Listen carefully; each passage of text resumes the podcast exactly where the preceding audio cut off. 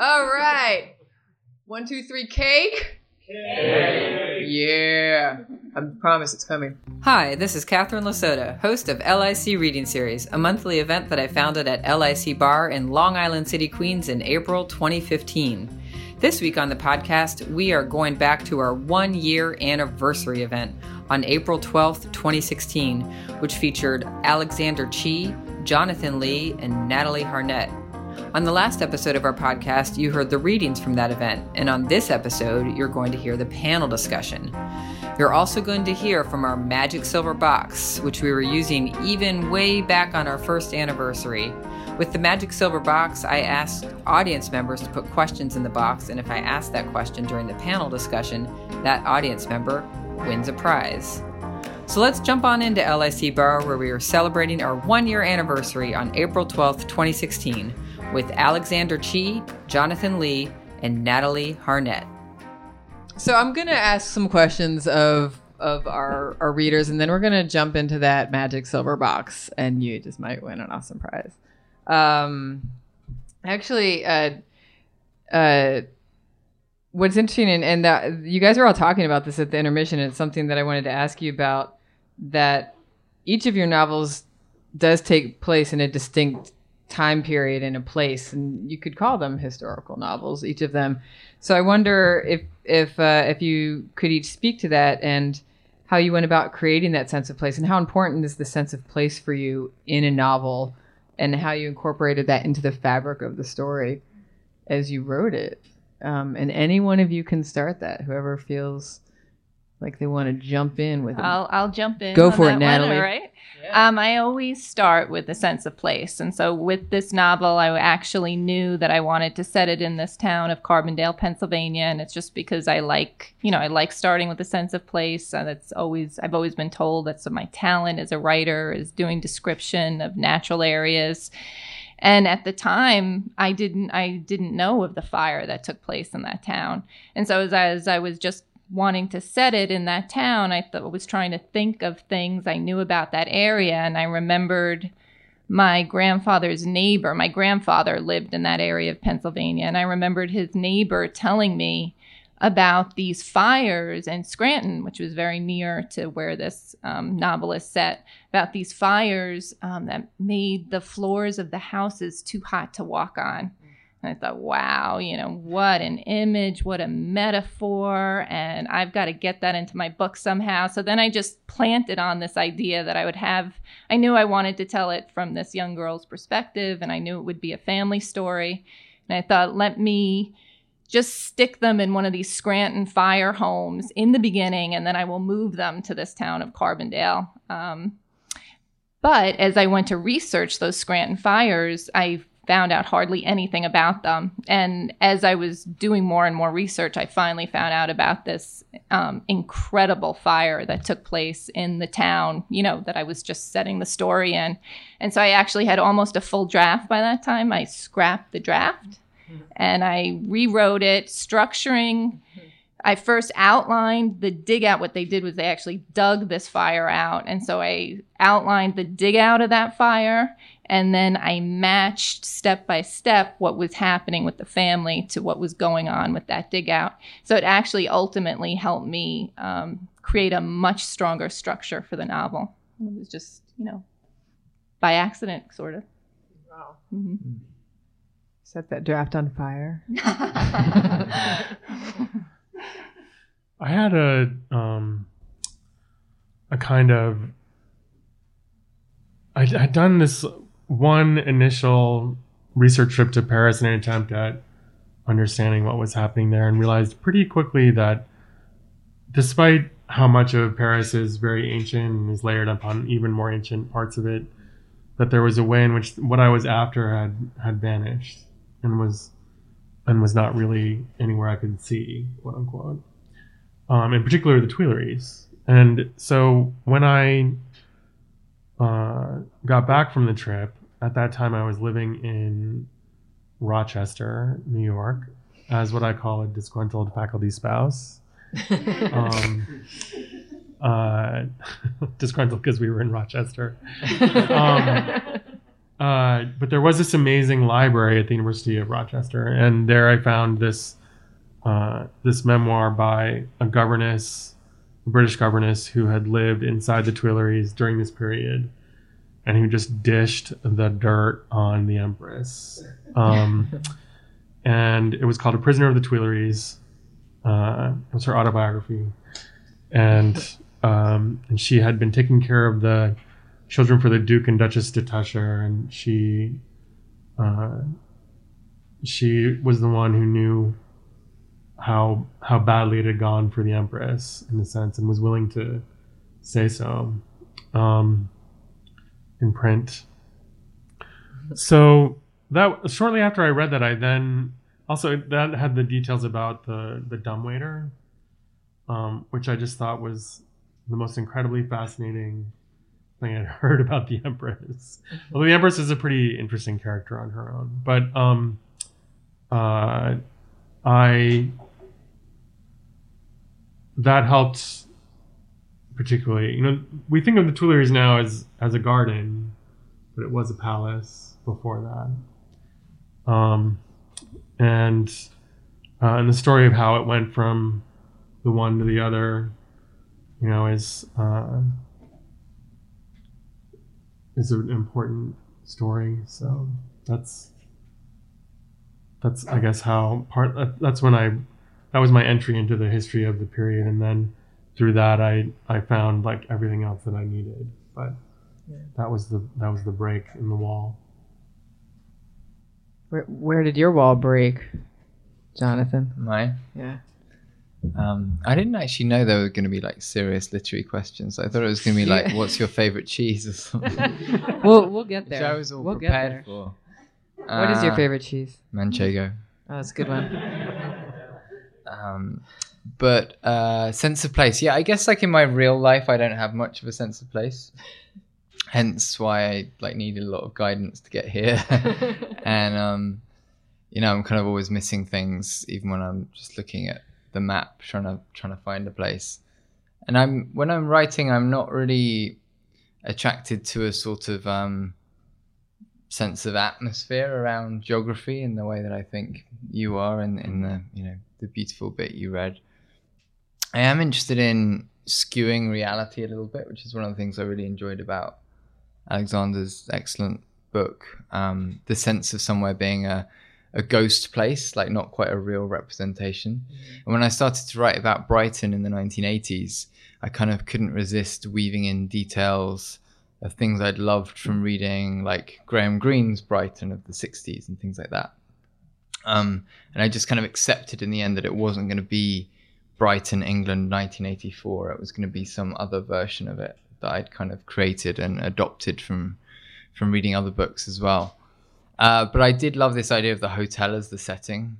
Like I, I didn't grow up in Brighton, but um, would go there a lot of weekends. My parents were obsessed with like driving down to Brighton and us sitting on the rocky beach and eating uh, like marmalade sandwiches as the wind was like whipping at us, like an English version of a holiday.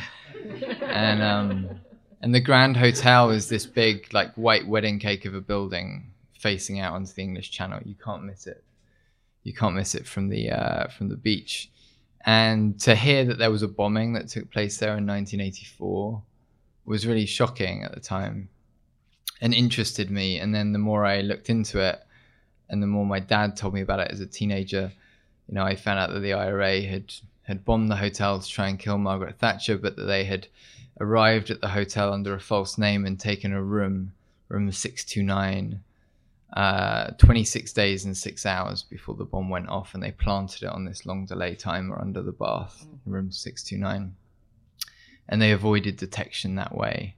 So all the kind of Conservative Party security arrived later.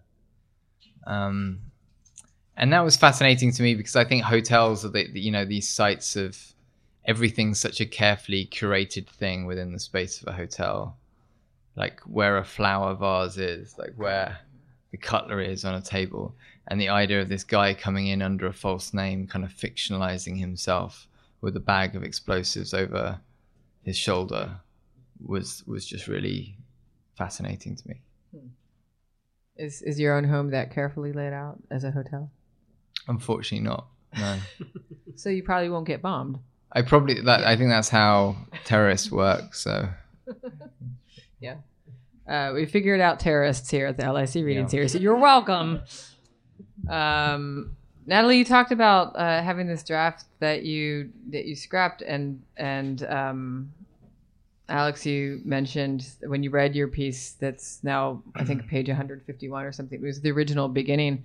I wonder if, if you could each speak just a little bit to any false starts as you started these novels, or how many drafts you went through, or um, maybe the the amount that did change in a revision process for you.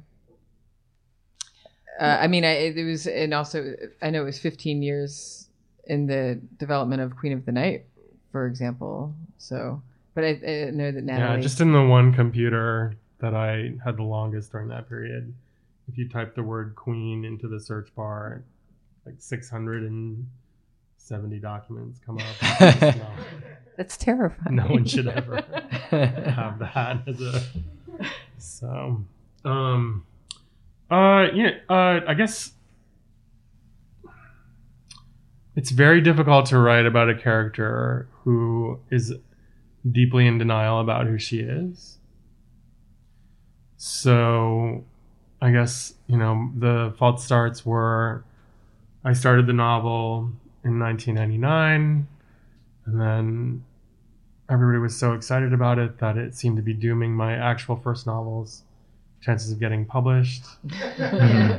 so, out of spite, I gave up on it and published the first novel.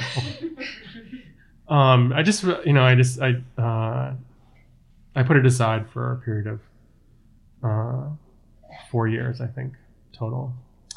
Um, I returned to it in 2004, and I realized that the part that I had written was actually probably the end Mm. of the novel, and it is now basically the last 30 pages. Mm. And so I started writing other pages, uh, wrote about 90 pages or so, and then I thought, well, that's not it. I put that aside, and then I wrote another 90 or so, and I thought again, this seems like a mistake. And then I and then I wrote those Tuileries passages and got like 75 pages. And then I I, ha- I had a at that point a, a file of like what I called the scrap, and I looked at the scrap file and there was there was like 300 pages in it, and the novel file was like 75 pages, and I thought you have something to think about. um, and and that's when I realized that all of those rejected pages were these lives that she had cast off, and that it was a the, the whole thing was a was the book. So, um, so yeah, It's a lot of Hmm. files. Just- yeah. Just It's stepping- um, I don't recommend it as a process. No one should. no one should do what I did. Um, I'm still I'm I for a while I was like I'm not sure it was worth it. Now I'm sort of thinking it was probably it's gonna work out okay that I did that. But anyway, um, that's what happened. Well, I know for me, um, I remember I had a very hard time getting the young girl's voice, and it I had actually never written in first person before, and that was because a college professor had told me that third person was just better, and I bought into that. And then I finally said, you know what, I really want to do first person, and so I don't know, you know, if I struggled so hard because I'd never done first person before, but as I've been thinking about it, at the time that I started the book, my this is my debut, but it's not my first novel that I've written. At the time that I was starting that book, my previous novel was on submission and just getting rejections. And so, I mean, it was just such a hard time, you know. So, I think that's probably really the reason why I struggled so hard with that voice. Once I had that voice, she just started writing herself. And um, I had it totally, the draft that I threw out was just a totally different story where the girl um, becomes a healer like her auntie, and she's doing these healings around the town. It was just a completely different book. Um, but as I was, um, you know, working on finishing the draft, I got pregnant, and that just put a complete panic into me. I was so afraid that that was just the end of my writing. Isn't pregnancy terrifying? oh, it was so terrifying. So I went, that's when I went, I said, I'm going to finish at least the research for this book. And I went to the Carbondale Historical Society. That's where I found out about the fire. And I remember just sitting there thinking, oh my God, you know, I knew I had to tell the story of that fire. And I knew that meant throwing out that whole draft but you know ultimately getting pregnant then i wrote a lot of that book holding my baby in one arm you know and then just handwriting and then just get finding the time somewhere along the line to get it into the computer um, i think i actually ultimately wrote a lot more than i ever would have otherwise you know and it really it took me about four and a half years um, you know but that i I can't even count the amount of drafts I did. I have no idea. You know, it was mm. a lot of drafts. You know, but once I settled on that fire, um, that again, that just really helped the structure. So, what I'm hearing is having the baby made you productive. Yes, extremely. yes, extremely. I, I, have a friend who will back that up. Really? Yeah, Christine Lee. Oh yeah. Yeah, she just had a two book deal with HarperCollins and mm-hmm. um, a novel and a memoir. And, and that piece because, that came out today, she was yeah. like, she's like, and anyway, I've written more since I gave birth, so. I love to hear that. Let's hear more stories about more productivity after having children. People have talked about like having their cats on their laps, help right. them stay. Wait, are you write. comparing babies to cats? In this one instance. That's cool. So I already have a cat. I'm totally ready. Yes, yeah. I have a cat too, and I was just did a picture of the cat on my lap as I'm at the computer, and it does absolutely keep yeah. me right there. Yep. Seat in the chair. Jonathan, pets? Uh, no, no pets. That must have been why it was so fucking hard. Was the lack of lack of cats. Um, I totally relate to the to the idea of uh, like I feel like it's something that no one ever tells you when you're starting out as a writer that whatever you're wedded to as the opening of your novel will almost certainly not end up being the opening. and it's a strange thing that you you need to find that out for yourself and get to some stage in the process where you're like, this is not this is not where it begins. This is either something that needs to be cut all together or be put on page 125 or wherever it is. Um, I I started my novel thinking that I was going to have like 50 pages about the build up to the bombing, about this 26 days, six hour period where the bomb had been planted and before it went off. And that it was going to be about the ordinary lives of the people in the hotel during that period. So, like the deputy general manager diving with his daughter, that, that kind of thing. Uh, and that that was going to be a short kind of prelude, and that then the bomb was going to go off, and I was going to examine the repercussions and then uh, it just grew and grew and grew to the extent that like three and a half years later i still hadn't made it to the bomb and and i kind of realized it was self-fulfilling but i realized that that's what i was interested in writing about mm. like the before and that most disaster narratives started with the moment of of impact like the, the kind of the splash and that um and then looked at things that, that came after. But that what I wanted to do was look at what I think, you know, it's like justifying it afterwards, but to look at the everydayness of the lives before history intruded and this mm. disruption happened. And that kind of became the point of it, but I had no idea of that at the beginning. Mm. I love that discovery of what you're writing about as as you write it. Um, I'm going to move to the silver box to see who's going to win our awesome prizes tonight. Get an applause, let applause on the silver box. Um, while while I retrieve the silver box, though, I just real quick, uh, Jonathan, could you share? I know you have a really interesting story because your book is being translated right now, I believe, um, so that people who do not read English can enjoy it. And I think that you had a really interesting story with your German translator recently uh, oh, yeah, I wrote, I wrote this yeah. piece for LitHub. Um, yeah, that that just got me thinking about the the life of books, even when you think that your book is finished. Like I'd been reading this Joy Williams essay about how your book is never really finished; that you just get sick of it and have to publish it because you can't live with it anymore. Um, and then at the same time, I was like finally reading the Book of Disquiet, the Fernando Pessoa book that isn't really a book and is just like a series of fragments published under all these different names. Um, and so I was thinking about like unfinishedness and all the rest of it. And then I had this long, I had this email arrive in my inbox uh, one day a few weeks ago, which began, "Hello, I am Ursula, your German translator."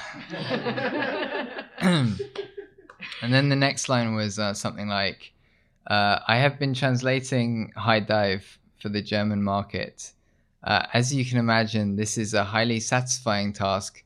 but also a highly frustrating one. and uh, and it went on, and it had like a document attached, which she said were her initial queries on the first fifty pages of the book. So I opened it up, and um, a fifteen-page document emerged on my screen, and uh, and it had things like like in the dialogue in the first part of the book because part of it's set in Belfast. There was like this, uh, like the first query was about this fragment of dialogue where a character says to another, like, "Do you have a surname, or is it, or is it like a share ball tickler kind of situation?" um, There's so a German for that. yeah, and so I found myself replying saying, "Well, you know, it's it's kind of the point of it is it doesn't mean anything, but it's a reference to uh, the the pop, popular big head actress and singer Cher, and the fact she only had one name." Uh, and it went on and on, and then like one of one of the queries said. Uh, it was about half a line in which I described a minor character called Mr. Easmouth, a teacher. I'd said that it was important to him to feel misunderstood. And the German translator said, I have about 12 possibilities for the word misunderstood. and she listed some of them. And it's just like there's no point to the anecdote other than I ended up writing this whole essay about how if there's 12 words even for the word misunderstood for a character who appears for five lines in the book, your book is never going to be over. That was that was all it was. Was that just That's- to buy you time while you got your Yeah, no, but I love order? but I love hearing about your German translator, Ursula. I think you guys need to meet someday, just to like. Yeah. You have, you have an image of what she looks like. right? Well, I I'm ashamed to say that I Google image search Oh. because because we were having this you know this long correspondence and I just had a certain image which was um she's in her 60s she's a very established translator You're in good hands. All right, guys, we're gonna go. And the first question, um, in honor of the anniversary, everyone who gets a prize is also going to get a handful of Starburst. Right? Come on. Mm. Yay!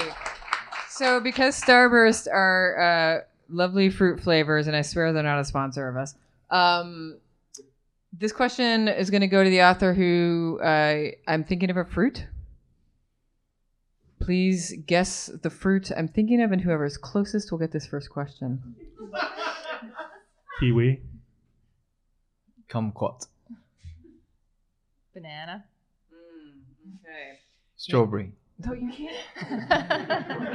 how long does it go on for Well, I think I think because Jonathan is cheating and answering more than once, I'm going to give it to Alexander. It was grape. It's round, right? It's close. Give okay. So you're going to get this question, and whoever asks this question will get a drink ticket and a handful of Starburst. All right, guys. Applause already. Okay. Okay. What advice would you give to your high school self? Who asked this question? Awesome, you get Starburst and a free drink.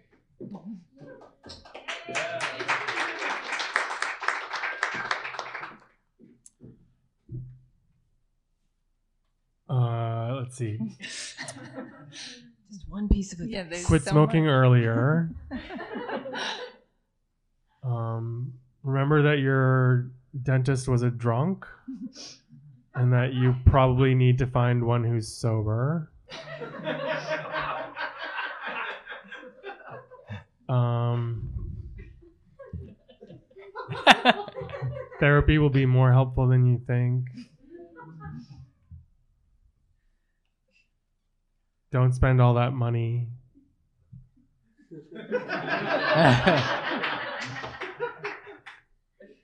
and what else? Oh, and when someone asks you at the age of 21 to write a novella, you should do that because they really would have bought it.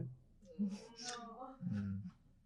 A lot of wisdom. I don't even know what the best part of that wisdom is. All right, guys, that was awesome. Um, we're gonna have one more individual question.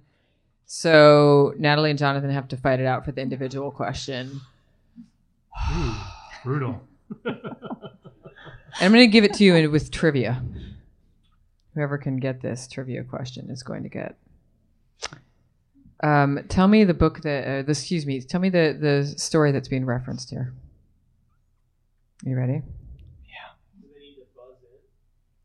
They, I think they just raise their, they can, they can go, ooh, ooh. Okay. Ready? A talkative grandmother and an unfortunate road trip feature in this much anthologized O'Connor story. Oh. I need the title of the story.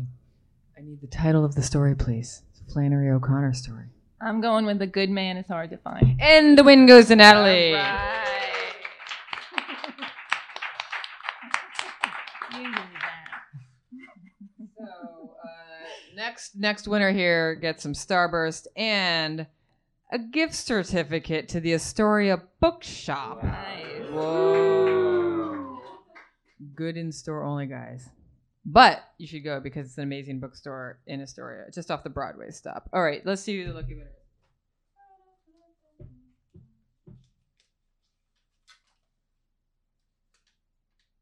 Mm. Kind of related to our, our process questions here. The question is, it's it's it has a, a map, a diagram on it. So I'm gonna try my best to uh to relay that to you. Um, like a choose your own adventure, if you will.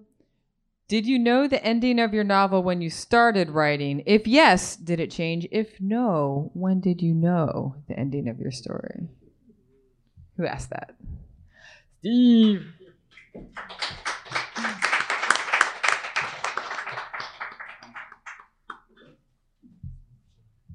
This is for me? Yeah, Okay. you won the trivia. Okay. um, I did know the ending. I do try and have an outline before I start. Um, that ending did change, and it changed multiple times. My agent was not happy with it, so we worked on that. I don't. I can't even remember all the different endings that we came up with um, until we finally settled on the one, and then that one did stay. Awesome. Outline, sweet. Wow, intense. Um, all right. The uh, the next three questions are going to be rapid fire questions that are for all three of our writers. And they're our final three questions of the night. But while we usually have prizes donated from local Queens businesses tonight for the one year anniversary, we're having special donated from your publishers, guys. They each gave us one of your books. Nice. All right. What? What? All right. First question is going to get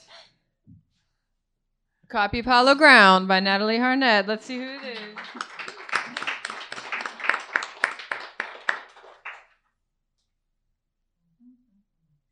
This is good. All right, rapid fire, guys. Rapid fire time. For Starburst and the book.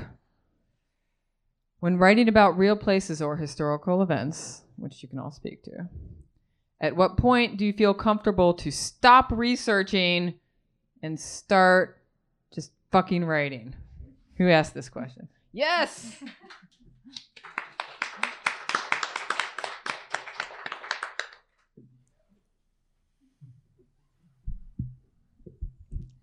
Rapid fire. Rapid fire. When do you, when do you, when do you stop the research and start the yeah, writing? It's a really good question. Uh, I I became a little bit obsessed with the research for for High Dive, and I was going to Brighton a lot. I was traveling down to the coast, and and then like the fact that I moved to New York um, kind of put an end to the research, and I was uh, I was sad about that for a while, but I was really grateful in the end. I had got to the stage where I'd absorbed a lot of the details, and I was just not admitting to myself that I just needed to leave research behind and let imagination and intuition take flight and um and it was kind of helpful being away from the place like not being able to keep wandering around the hotel and talking to staff and stuff I, you know, I find it doesn't even take that much research. That I'm always amazed by how little research you actually need to start the novel.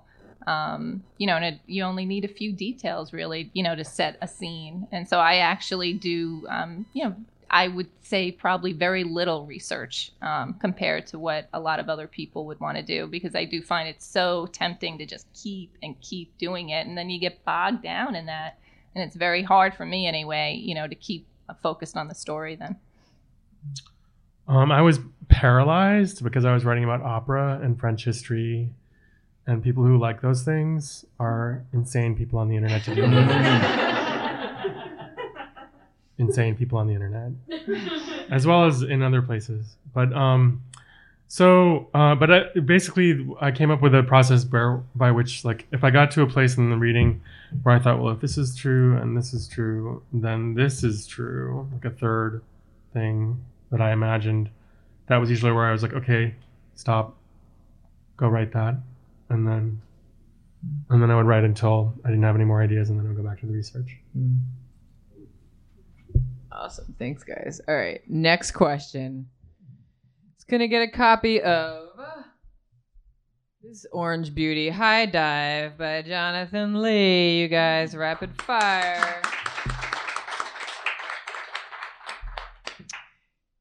Is there a book that you've read at least three times? Why do you keep going back to it? Who asked this question? Awesome question. Good question. Any one of you can start with that. I I have a there's a book called by Javier Marias, a Spanish novelist, called Our Hearts So White, and uh, I think it's kind of endlessly fascinating. It has this this like twisty opening, which is like the most unwelcoming, like whatever the opposite of a welcome doormat is for a reader. this is just like broken glass on the floor. Like it's a difficult novel to get into but there's just something so um, I, it's just one of those books like i always read with a pencil and i've just underlined so many sentences in that book and i don't know quite how he does it so i just keep keep going back to the book whenever i get stuck with anything because i feel like he's the kind of writer who crams a hundred different ideas in and there's always something that inspires me in there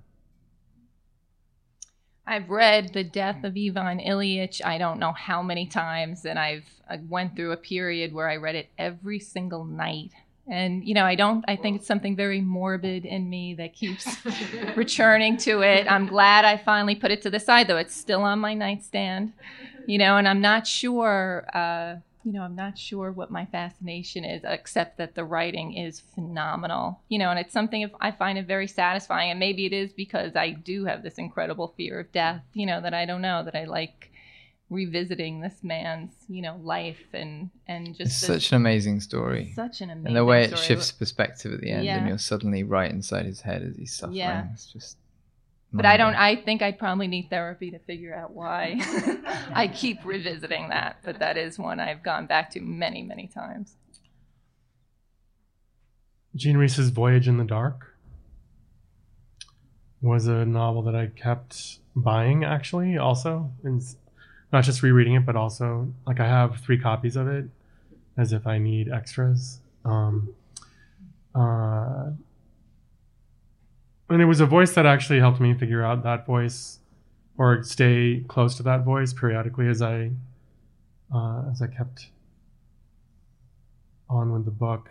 Um, there's a couple others. Um, uh, the, the there's a trilogy um, by a science fiction writer named Julian May.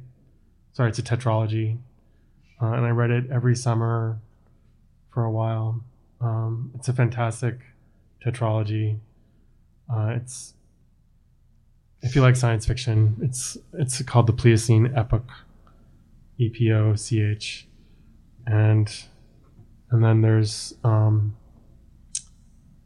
uh, James Baldwin, Giovanni's Room, and uh, Never Let Me Go by Kazuo Ishiguro, which I reread all the time because I teach it. But I, I, I teach it because it's amazing to teach and it's also wonderful to reread. I hope you don't have three copies of that tetralogy because that would be a lot of books. no. Just Two genius. copies. Two copies. Oh my- All right, guys. This is gonna be the final question of the night, and um, extra special because this copy of the Queen of the Night is actually the copy that Alexander Chee read from tonight. Ooh, you could fingerprint it. All right. That's really creepy. crime scene. Um, and I think this is a great one to end off our one year anniversary tonight. The question is, what is the best? And hopefully you have an answer for this, or it's sad. What is the best one year anniversary present you have ever given or received? Who asked this question? Awesome. Let's go with any kind of anniversary, just to open it up.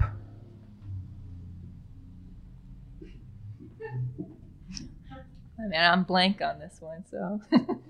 One year anniversaries. Hmm. Come on, guys. Birthday presents, anything, you gifts. Given or received? Yeah. Well, I lived in I lived in Japan for a while, and there was a little group of us that would hang out together while I was living in Japan, and then I, I- this might be a lie. It might be six months after I got back. I'm gonna say a year though. It was a year. It was a one year anniversary gift, Fiction writer. and um, and this little hamper arrived from Japan with like all the fresh stuff in it was inedible because it had traveled all the way from Japan. Oh, But it was things like rice balls, which are actually triangles, which have like cooked salmon in the middle. There's you've had you've had the rice ball, delicious. Um, and also pocky, which are these sticks which have like chocolate on the end, which I think you can get in the Met supermarket here. Just a shout out to the Met, great supermarket. uh, I mean that's the that's the best thing I've ever. That's the only thing I've ever been given by life.